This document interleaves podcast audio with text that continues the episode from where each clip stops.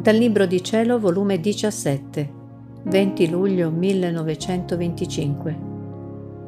Immobilità della grazia nelle anime per l'ingratitudine umana.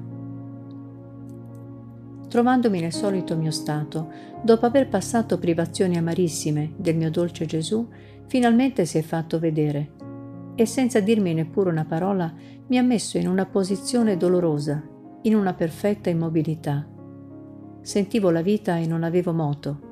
Sentivo il respiro e non potevo respirare. Tutta la mia povera persona non aveva un piccolo moto e mentre sentivo dolermi non ero capace di contorcermi per il dolore che sentivo, ma ero costretta dalla presenza di Gesù e dalla sua santissima volontà a restare immobile. Onde, dopo che al mio benedetto Gesù è piaciuto, mi ha steso le sue braccia come per prendermi e stringermi al suo seno e mi ha detto,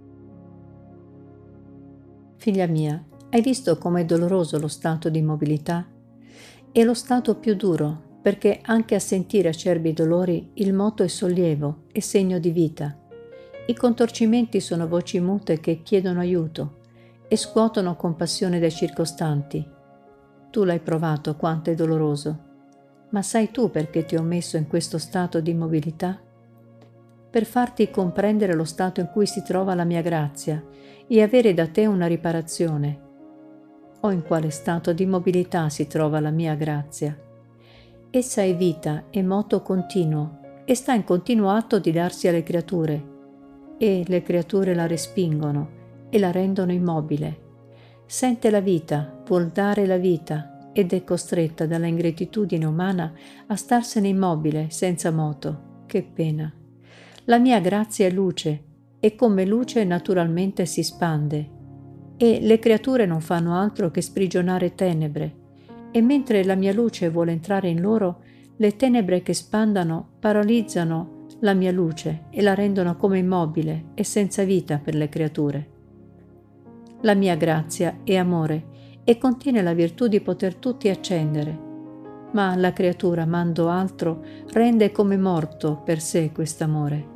E la mia grazia sente il più straziante dolore dello stato di immobilità in cui la mettono le creature. Oh, in quali strette dolorosissime si trova la mia grazia.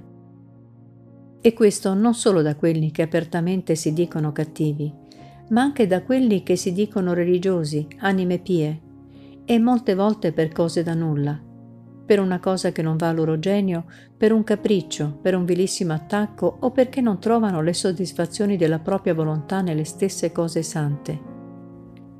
Mentre la mia grazia è tutta moto e vita per loro, la rendono immobile e si appigliano a ciò che va loro a genio, al capriccio, agli attacchi umani, a tutto ciò in cui sentono la soddisfazione del proprio io. Sicché al posto della mia grazia mettono il proprio io, come vita e come idolo proprio. Ma sai tu chi è la confortatrice, la indivisibile compagna, la rapitrice che le rapisce il moto e la vita della mia grazia, anzi accelera sempre più il suo moto e neppure un istante la rende immobile? Chi vive nella mia volontà. Dove essa regna è sempre in moto la mia grazia, è sempre in festa, tiene sempre da fare, non resta mai corrucciata, inoperosa.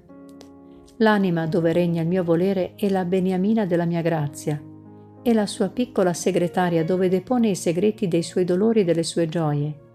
Le affida tutto, perché la mia volontà tiene posto sufficiente per ricevere il deposito che contiene la mia grazia, perché essa non è altro che il parto continuo della mia volontà suprema.